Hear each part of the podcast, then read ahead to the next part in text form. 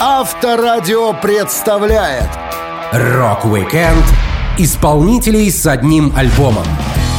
Выпуск пластинки для группы — важное и долгожданное событие. Как правило, к нему долго готовятся, собирают материал, а потом празднуют, отправляясь в гастрольные туры. Тем не менее, среди известных групп и музыкантов есть те, кто за свою жизнь выпустил всего один полноформатный альбом. Я, Александр Лисовский, расскажу вам об артистах, выпустивших единственную студийную пластинку.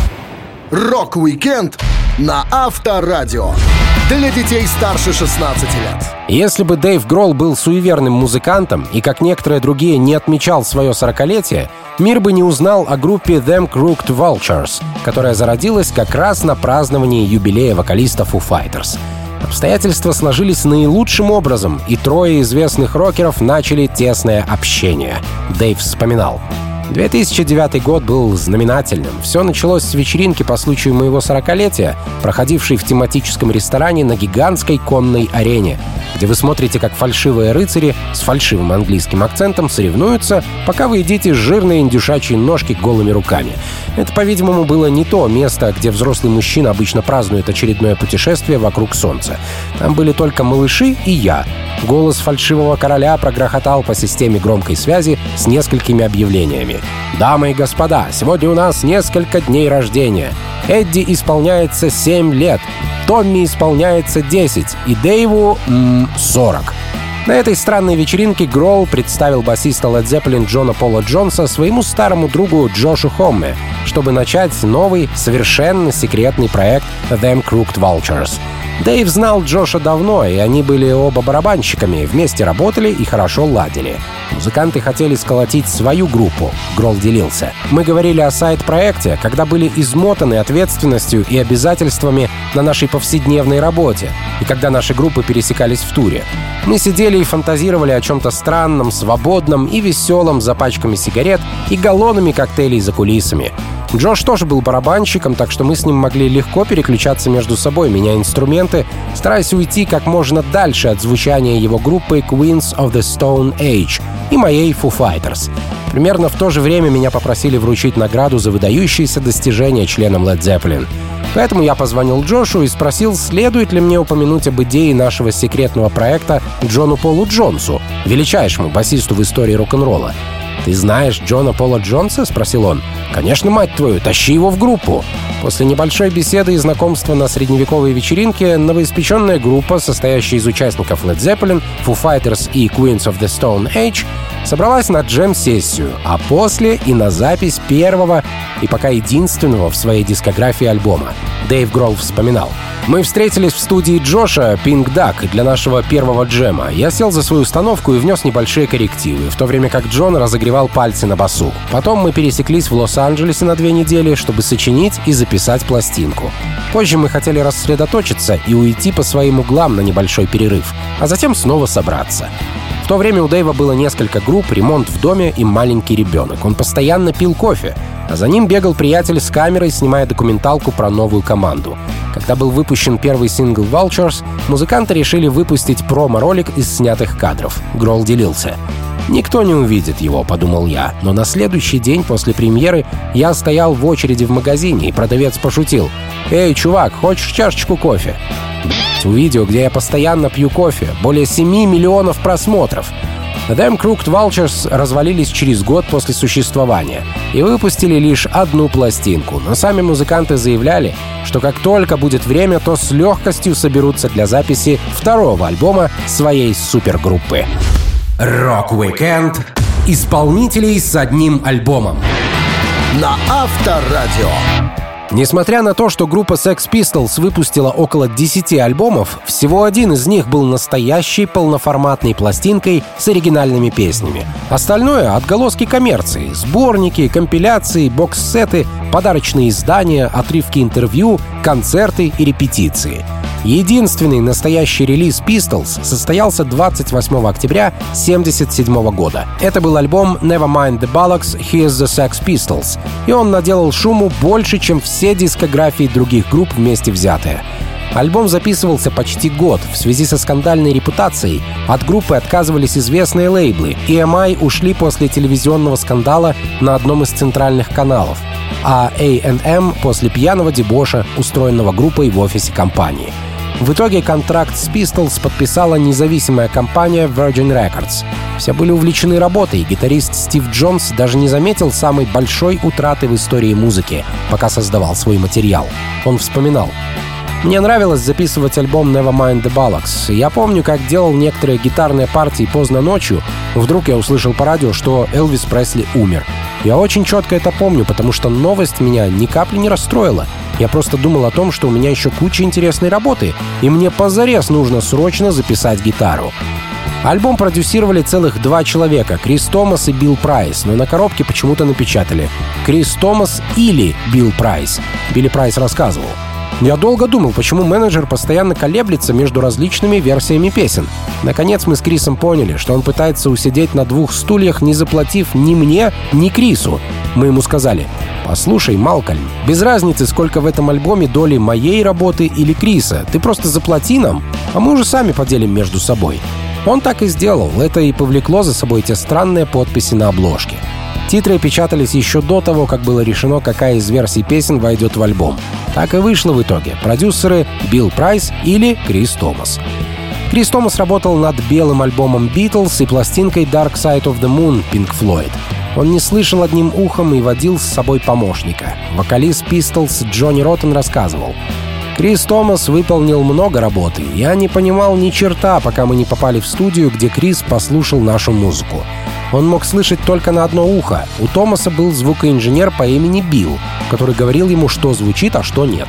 Можете ли вы представить себе что-то подобное на записи? Такой вот одноухий продюсер.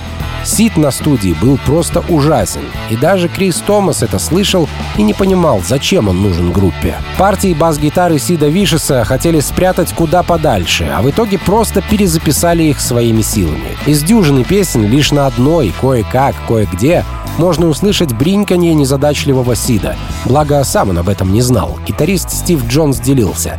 Сид хотел сыграть на записи альбома, но мы изо всех сил пытались не подпустить его к студии. К счастью, у него тогда был гепатит, ему пришлось остаться в больнице. Он приходил пару раз и сыграл пару песен. Сид просто лобал какую-то басовую партию, и мы его не трогали. Но как только он ушел, я наложил другую партию, а его бас приглушил. Думаю, что на альбоме это слышно. После выпуска Never Mind the Bollocks, Here's the Sex Pistols группа отправилась в тур, где Джонни Роттен со всеми рассорился. Так Pistols перестали существовать, воссоединяясь пару раз без особых успехов. Рок-викенд исполнителей с одним альбомом. На Авторадио. За недолгую 27-летнюю жизнь Джимми Хендрикс успел сыграть с десятками разных музыкантов, написать много песен, поссориться с некоторыми продюсерами и оставить след в музыкальной истории. Последней командой Хендрикса стала так называемая группа цыган Band of Gypsies. Честно говоря, из предыдущей команды Jimi Hendrix Experience музыкант выпустил всего три альбома. Но тут ребята записали лишь одну пластинку, да и то концертную. Все началось с того, что Хендриксу захотелось серьезного творчества, без поджигания гитары и шоу. Он говорил, мы мечтали бы перестать играть эту чепуху и посвятить песню группе Cream, которая только что объявила о распаде. Теперь мой стратокастер не будет летать по сцене и вертеться вокруг шеи. С трюками покончено. Я больше не хочу быть клоуном, искусственной звездой рок-н-ролла. Я считаю себя в первую очередь музыкантом. Мой первоначальный успех был шагом в правильном направлении, но это был только шаг. Пару лет назад все, чего я хотел, это быть услышанным. Теперь, когда люди знают меня, я могу донести до них настоящее искусство без лишней мишуры. Расставание с приятелями по группе и менеджером Чесом не избавило Хендрикса от выполнения обязательств перед рекорд-лейблом. Музыкант все еще должен был им альбом. Джимми стал играть с разными партнерами, пока не остановился на басисте Билли Коксе и барабанщике Бадди Майлзе. В отличие от всех, с кем он играл ранее, это были не просто мастера, но и близкие по духу люди. С Билли Хендрикс познакомился в 60-м году в 101-й воздушно-десантной дивизии. Они вместе играли в группе The Casuals. А Бадди Майлза гитарист встретил в турне. Трио не выбирало официальное имя, а просто называло себя «Группа цыган». Ребята начали репетировать. Звукорежиссер Эдди Крамер вспоминал. Джимми показывал Билли риф, и тот репетировал его до тех пор, пока бас и гитара не сливались в один инструмент. Они круто сочетались в звуке. Все трое репетировали и экспериментировали в нью-йоркских студиях с октября по декабрь 69 года. Джимми сказал ребятам, что хочет, чтобы они были землей и водой для его воздуха и неба. Они любили джимовать, причем даже слишком долго. В студии эти парни только и делали, что часами импровизировали. Они накручивали такие счета за электричество, что сейчас бы их за такое просто сожрали б живьем. Подготовив свой материал, группа решила отыграть серию предновогодних, новогодних и постновогодних концертов, записать их на хорошую аппаратуру и склеить из этой прелести альбом. В итоге из четырех концертов выбрали шесть треков. Нужно помнить, что Джимми делал альбом из-под палки, выполняя обязанности перед лейблом. Так что процесс был нервным. Эдди Крамер из студии делился. Джимми как бы смирился с тем фактом, что мы здесь, чтобы свести все воедино и отдать на растерзание в Capitol Records. Это не была запись для его официальной звукозаписывающей компании Warner. Мы делали все, что в наших силах, но самая сочная песня оставили на будущее. Хендрикс планировал переиграть их по-другому в своей студии Electric Lady — я не знаю, считал ли Джимми эти концерты лучшими выступлениями, но были моменты, которыми он был действительно доволен.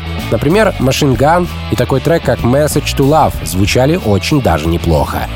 Пластинка вышла в 1970 году. В том же году Джимми не стало. Единственный альбом Band of Gypsys достиг пятой строчки за 61 неделю пребывания в чарте и на момент смерти гитариста был самым продаваемым альбомом Хендрикса в США со времен Are You Experienced? Рок-викенд исполнителей с одним альбомом. На Авторадио.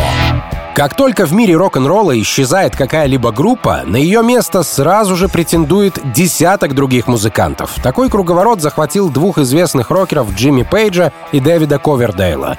У каждого из них раньше была своя команда. У кого-то Led Zeppelin, у кого-то Deep Purple или White Snake.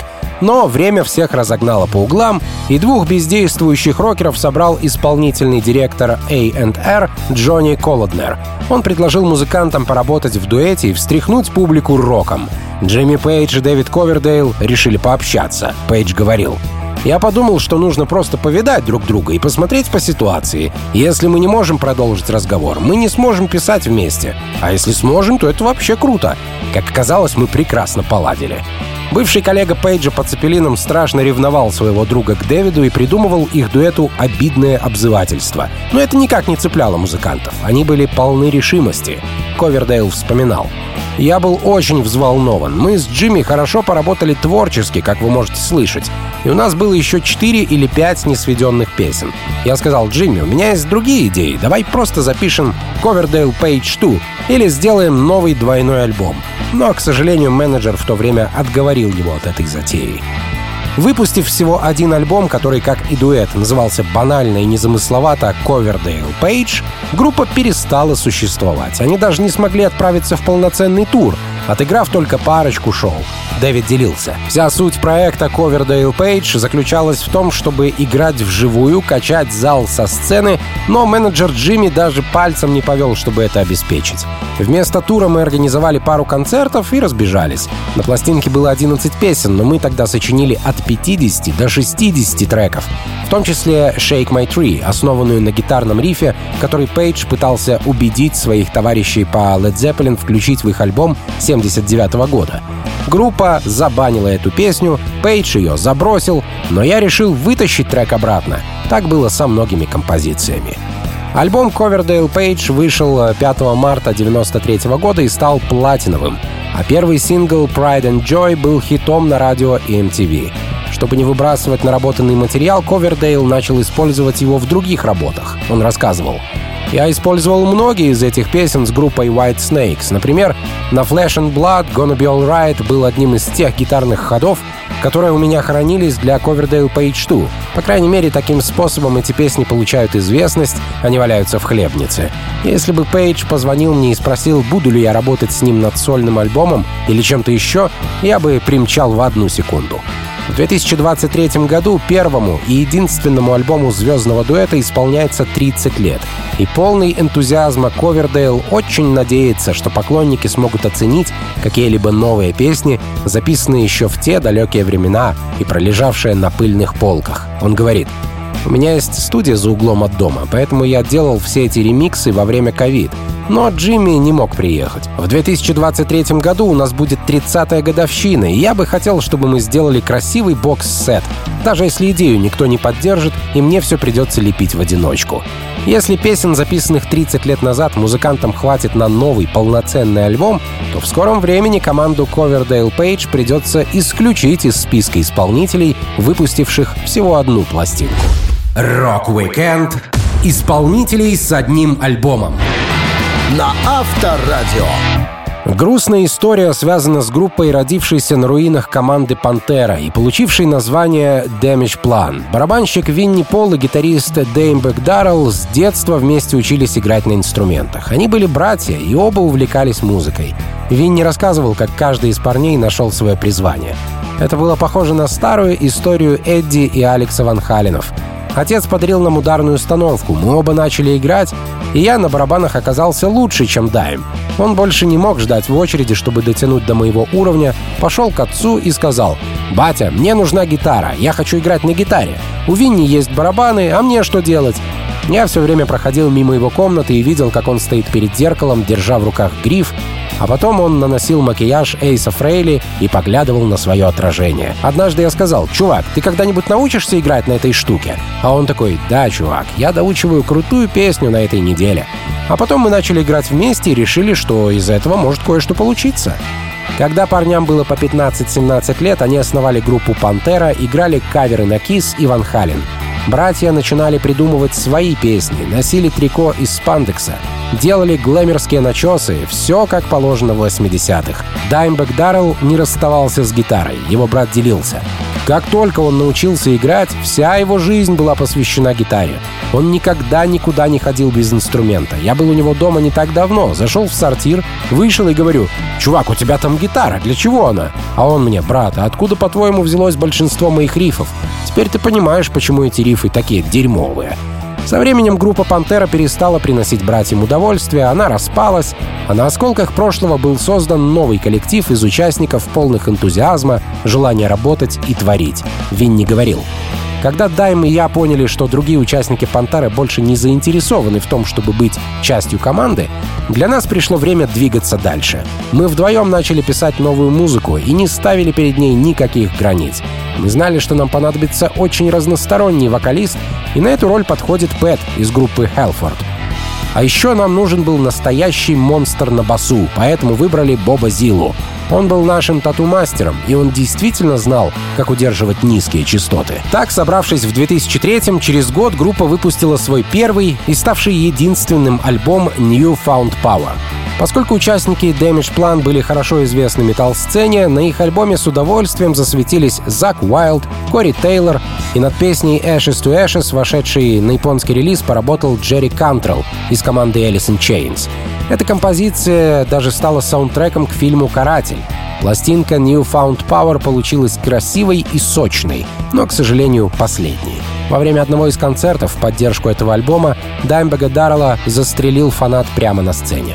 После такой трагедии ни о каком дальнейшем творчестве не шло и речи. Винни рассказывал. Брат никогда не отказывал фанатам. Однажды он очень хотел спать и отказался от крутой вечеринки. А когда часа через два за нами приехал автобус, Дайм сидел в нем с семью фанатами. Он сказал, «Я не мог подвести этих людей, чувак. Они хотели устроить гребаную пати и пофоткаться, поэтому я решил не отказывать им». Так альбом New Found Power стал не только мощным, но и одним из самых печальных альбомов в металле. Рок-викенд исполнителей с одним альбомом. На Авторадио. Наличие в группе звездных музыкантов вовсе не означает долгое и безоблачное существование коллектива. Часто случается наоборот. Дела, развлечения и нехорошие привычки приводят к тому, что люди не могут друг с другом работать и расстаются, не записав и двух альбомов. Так случилось с командой Эрика Клэптона «Derek and the Dominos», которая существовала всего год и выпустила всего одну пластинку. У названия группы есть много историй. Наиболее интересный из них рассказывает, как кто-то перепутал имя Эрик с именем Дерек, и музыканты решили зацепиться за это слово. Клэптон рассказывал, как основал команду. Я не планировал собирать группу. Я знал Карла Редла, Джима Гордона и Бобби Уитлока по работе с Делани и Бонни. Они уходили оттуда, потому что попросили о прибавке, и, как я понимаю, им сказали нет. Так что Карл позвонил мне и спросил, «Тебе не интересна группа?» Я подумал, да почему бы и нет? И так они переехали в Англию и несколько месяцев жили в моем доме. И мы превратились в Derek and the Dominos. Музыканты не были закадычными друзьями, не знали друг друга с детства. Они просто вместе играли, и каждый был хорошим специалистом в своем деле. Клэптон собирал материал для первого альбома нового коллектива. Как только пара песен была готова, все сели в самолет и покатили в Майами на запись. Эрик говорил, у нас было уже несколько песен, но самой душевной оказалась Лейла. Кто-то дал мне книгу под названием «История Лейлы и Меджнуна», которая представляла собой персидскую легенду о том, как парень сошел с ума, влюбившись в красивую, недоступную женщину. Мне понравилось это название, и у меня родилась основная часть песни, которая явно была о Патти. Для справки, Патти Бойд — это модель, в которую влюбился Клэптон, несмотря на то, что она была замужем за его хорошим другом, гитаристом Битлз Джорджем Харрисоном. Клэптон переживал, Бойд стеснялась, а Харрисон все знал. Но ему было по барабану. Некоторые музыкальные моменты к песням первого и единственного альбома Derek and the Dominos придумал легендарный гитарист Дуэйн Олман. Клэптон вспоминал. Нам нужны были цепляющие мотивы. Том Даут работал с нами в студии и сказал, что братья Олман играют неподалеку и что мы должны посмотреть на них. Когда мы добрались туда, я мог слышать эту потрясающую воющую гитару примерно за полмили. Я сидел на траве перед сценой и был загипнотизирован. После шоу я попросил Олман Brothers Band пойти к нам в студию, чтобы послушать, что мы сделали. Дуэйн Олман сыграл очень важную роль в написании песни про Лейлу. С клавишной составляющей группе Эрика Клэптона невольно помог один музыкант, который был застукан над работой в неоплаченное им студийное время. Так что партия фортепиано была чистой случайностью. Барабанщик группы Джим Гордон, который тот еще негодяй и сейчас отбывает срок за убийство своей матери, тогда еще только пошел на преступную дорожку. В оплаченное для группы время он записывал фортепиано для своего личного альбома. Клэптон делился. Однажды вечером я вернулся в студию, чтобы что-то забрать, и застал его за игрой на фортепиано. Мы предложили ему сделку, согласно которой мы позволили Джиму продолжить использовать наше студийное время для записи своего альбома, а он придумывал нам клавишную мелодию. Альбом «Layla and Other Assorted Love Songs» стал единственной пластинкой Derek and the Dominos. Группа распалась из-за личных дел каждого участника и постоянной нетрезвости Эрика Клэптона. Рок-викенд исполнителей с одним альбомом. На Авторадио. Группа Black Sabbath на своем веку повидала много разных вокалистов. Шесть человек помимо Оззи Осборна успели постоять у микрофона, находясь в составе команды. Но именно к Ронни Джеймсу Дио, гитарист Тони Айоми, прикипел больше других. Поэтому они создали свою группу, названную Heaven and Hell, в честь альбома Sabbath времен Ронни вокалиста. Дио очень хорошо разбирался в музыке, и сочинять треки с ним оказалось легче, чем с кем-либо другим. Айоми говорил, Оззи никогда не просил меня, почему бы тебе не вставить тут соло. Он не вникал во все это. Или, может быть, он немного вникал, а затем его внимание переключалось на другие вещи, и он уже был далеко.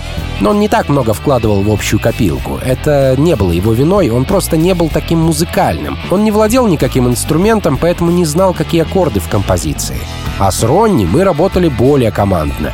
Если мы садились рядом, он также брал гитару или бас и предлагал «А как насчет такого аккорда?» «А, да, точно. Ронни любил петь вокруг рифа, а не с ним придумывая мелодию, которая отличалась от аккомпанемента, что и открывало перед нами больше дверей.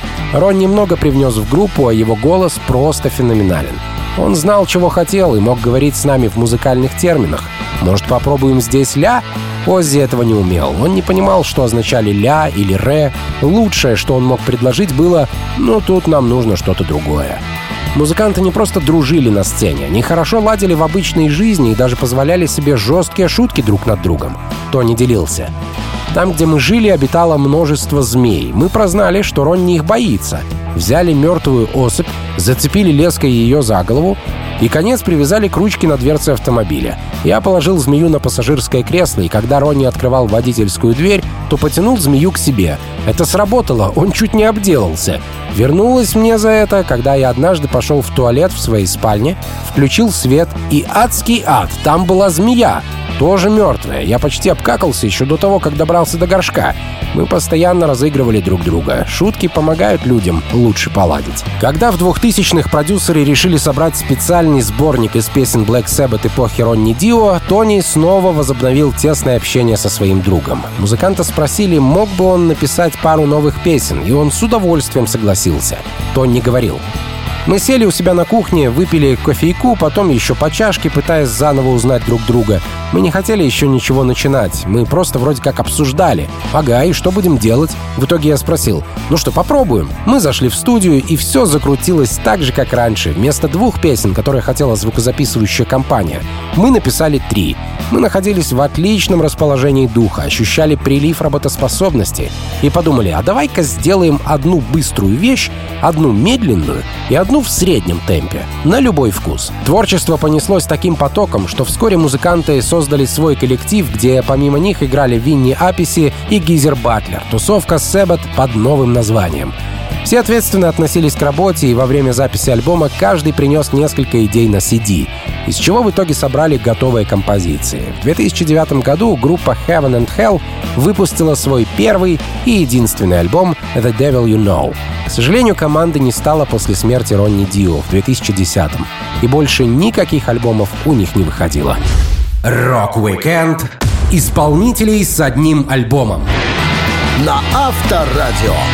Известный своей кавер-версией на песню Леонарда Коэна «Аллилуйя» музыкант Джефф Бакли успел при жизни записать полноформатный альбом «Grace» из 10 треков. Джефф играл на разных инструментах, в разных группах, но однажды решился на сольную работу. Парень часто выступал в клубе, где пел песни на заказ. Так он отшлифовывал мастерство. Бакли делился. Я стал человеческим музыкальным автоматом, выучив все песни, которые просили люди и которые были основой моего творчества. Знаете, обшарпанные деревянные полы и облупившиеся кирпичные стены создавали домашнюю, непритязательную атмосферу, в которой можно комфортно оттачивать технику. Как рассказывал сотрудник клуба Sin E, где играл Джефф, Бакли любил после выступления подумать о жизни за физической работой.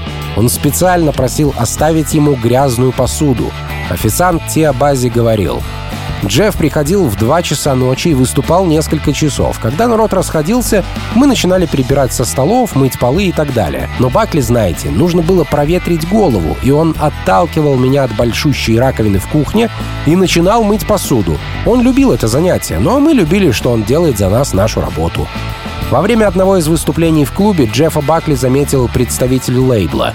К тому времени, как ему сделали предложение на запись, у музыканта уже был выбор. За его талантом вовсю охотились продюсеры. Он рассказывал. Представители Columbia Records просто подошли ко мне, хотя я даже не рассылал никому демо. Я делал музыку, до них я беседовал с ребятами из других лейблов — Многие люди были заинтересованы. Я встретил кого-то из RCA, они были заметны сразу, ходили на концерты в классических костюмах. Бедолаги, возможно, это такая форма, но в клубах даже в майке было жарко, а в их пиджаках просто пекло. Выступать сольно — это осознанный выбор Джеффа Бакли. Ему ни с кем не нужно было согласовывать время, и музыкант мог сам забирать все заработанные деньги. А поначалу каждая копейка находилась на счету. Джефф делился — я работал, чтобы платить за квартиру, в которой остановился. Я играл за чаевые и старался просто выжить. Первый и единственный альбом Grace Бакли начал писать еще в юности. Некоторые треки появились, когда ему было 18 лет, а некоторые он дорабатывал за неделю до сведения. Музыканту пришлось позвать сессионных артистов для записи альбома. Гитарист Гарри Лукас рассказывал. «Мне нужно было написать и сыграть музыку с Джеффом, и я придумал треки Grace и Mojo Pin в качестве инструментальных гитарных пьес. Я отправил песни Бакли, и у него были идеальные тексты для моей музыки. В случае с Грейс слова Бакли выросли из прощания с девушкой Мур в один дождливый день в аэропорту. Бакли сказал, что ему понравилось работать в команде. Он получал удовольствие от химии, которая царила между творческими людьми. Спустя время Бакли купил кучу дешевых кассет у личного торговца, в том числе несколько копий альбома Майкла Болтона, чтобы поверх треков записать демо для новой пластинки. Он говорил, что эти кассеты стоят намного дешевле, чем чистые на рынке. К сожалению, музыкант так и не дожил до своего второго релиза. Он утонул по нелепой случайности, оставив после себя единственный полноформатный альбом. Рок-викенд исполнителей с одним альбомом. На Авторадио. За свое двухлетнее существование группа Minor Threat успела не только сделать перерыв на год, записать три EP шки, но и выпустить один полноформатный альбом. Кто знаком с хардкор-панк-сценой 80-х, скорее всего понимает, что под названием «альбом» и гордым трек-листом из девяти песен скрывается всего чуть более 20 минут музыки. Такова специфика жанра. Песни по две минуты, и этого достаточно. Minor Threat считаются группой, в честь песни которой дали название целому культурному движению — Straight Age. Музыканты топили за то, что пить алкоголь, употреблять наркотики и заниматься бесконечными непотребствами — плохо, а быть трезвым и здоровым — вот это круто. На их шоу не продавали выпивку, и все чувствовали себя прекрасно. Фронтмен группы Иоанн Маккей рассказывал. Вся эта идея секса, наркотиков и рок-н-ролла или идея алкоголя, как вы думаете, кто на самом деле ее поддерживает? Кто убеждает всех в том, что алкоголь является огромной частью музыки? Алкогольная промышленность. Когда мы росли в Америке в 60-х и 70-х годах, я искренне верил, что молоко сродни воздуху и воде, и что вы умрете, если не будете пить молоко. Конкретно мои родители не говорили мне этого, но это было вокруг, в рекламе и СМИ. В школе вас учили, что надо пить молоко. Это было безумие, и это полная чушь. Я не пил молока 30 лет и жив-здоров. По мне, это очевидное притворство. Якобы рокер должен быть пьяным, облажаться, употреблять всякую дрянь. Да бред это. Можно быть здоровым и отвязным парнем. Это в сто раз круче. Музыка для меня священна. Когда группа Minor Threat созрела для записи альбома, у них уже накопилось много песен. Пластинка не содержала, наверное, и половины их музыкального арсенала. В это время в команду как раз взяли басиста Стива Хэнсджена. Он рассказывал, как пришел в команду. Их гитарист Брайан Бейкер и я дружили с детства. Мой отец был ведущим программы «Новости очевидцев», а отец Брайана был продюсером. Как-то мы разъехались, а позже встретились на одном концерте. Брайан был уже звездой, а для меня просто корешем. Многих пугало его высокомерие, но я знал его с 9 лет, так что мне было на я подошел, чтобы побеседовать с ним, и все мои друзья говорили, «Боже мой, он с ним общается». Как-то Брайан меня спросил, «Ты играешь?» А я сказал, «Да». Затем он такой, «Ты играешь на басу?» И я сказал, «На самом деле бас — мой основной инструмент». А он, «Правда?» И посовещавшись с каким-то челом, предложил прийти в гости поджимовать. Я знал каждую песню Minor Threat, и я сыграл с ним все, что помнил — Итак, я был в группе с того дня в августе 1983 года и примерно год после этого. Период 82-83 годов как раз пришелся на время записи альбома Out of Step. Запись проходила в обыкновенном доме в разных подходящих по акустике комнатах. Так выглядела DIY-студия. Стив вспоминал. Это было в студии Inner Ear продюсера Дона Зентары. Его детская игровая комната была комнатой звукорежиссера. Повсюду были игрушки, барабаны стояли посреди дома, усилители были направлены в центр комнаты. Иэн пел в прачечной, между нами и ним была занавеска. Кажется, мы сделали два дубля Think Again, а все остальное записали с первого раза. Вскоре после выпуска альбома Out of Step группа Minor Threat распалась. Маккей начал заниматься другими проектами, а их дебютный альбом так и остался единственным в дискографии команды. Рок-викенд исполнителей с одним альбомом. На Авторадио. Глэм-рок команду Mother Love Bone часто относят к гранжу, поскольку она была родом из Сиэтла и вращалась в гранж-кругах. Но поначалу музыканты были больше похожи на Guns N' Roses, чем на Nirvana. В 1987 году, после распада команды Green River, ее бывшие участники Стоун Госсард, Джефф Амент и Брюс Фэйрвезер познакомились с Эндрю Вудом, вокалистом группы Malfunkshun, решили создать свой общий коллектив. Так появилась группа Mother Love Bone. Она быстро нашла лейбл, записала сингл и приступила к созданию дебютного и единственного полноформатного альбома Apple. Альбом стал последним, поскольку фронтмен команды Эндрю Вуд проиграл в борьбе с наркозависимостью и погиб в 24-летнем возрасте. Брат Эндрю, гитарист Кевин Вуд, рассказал, как они делали первые шаги в творчестве. Насколько я помню, первой музыкой, которую я услышал, были Битлз. Мама была полностью увлечена роком. Вы знаете, она выросла в 50-х и слушала рок-н-ролл, когда он только появился. В основном это были чернокожие исполнители и ритм and блюз. Потом она подсела на Битлз. Я помню, как слушал это с моим братом, и мы просто сходили с ума. А потом она купила Sgt. Peppers, когда он вышел.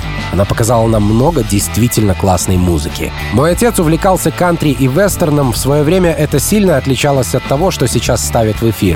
Старая Долли Партон, Портер Вагнер, Бак Уолмс. Наши родители всегда очень любили слушать музыку и имели хорошую аппаратуру.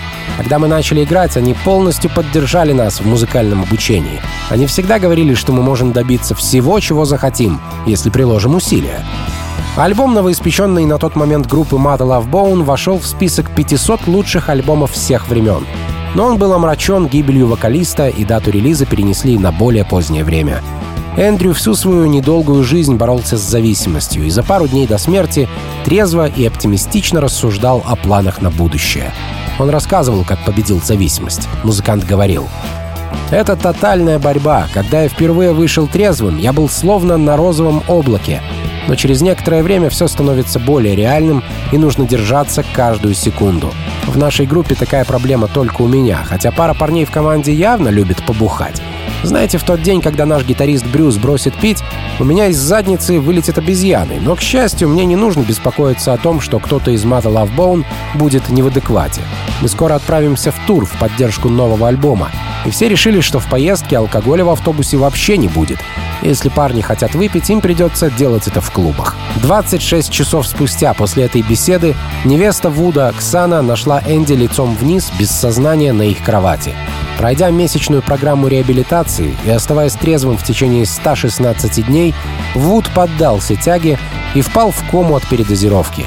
Его семье сообщили, что он серьезно пострадал от нехватки кислорода, даже если он выйдет из комы, его мозг, скорее всего, останется мертвым.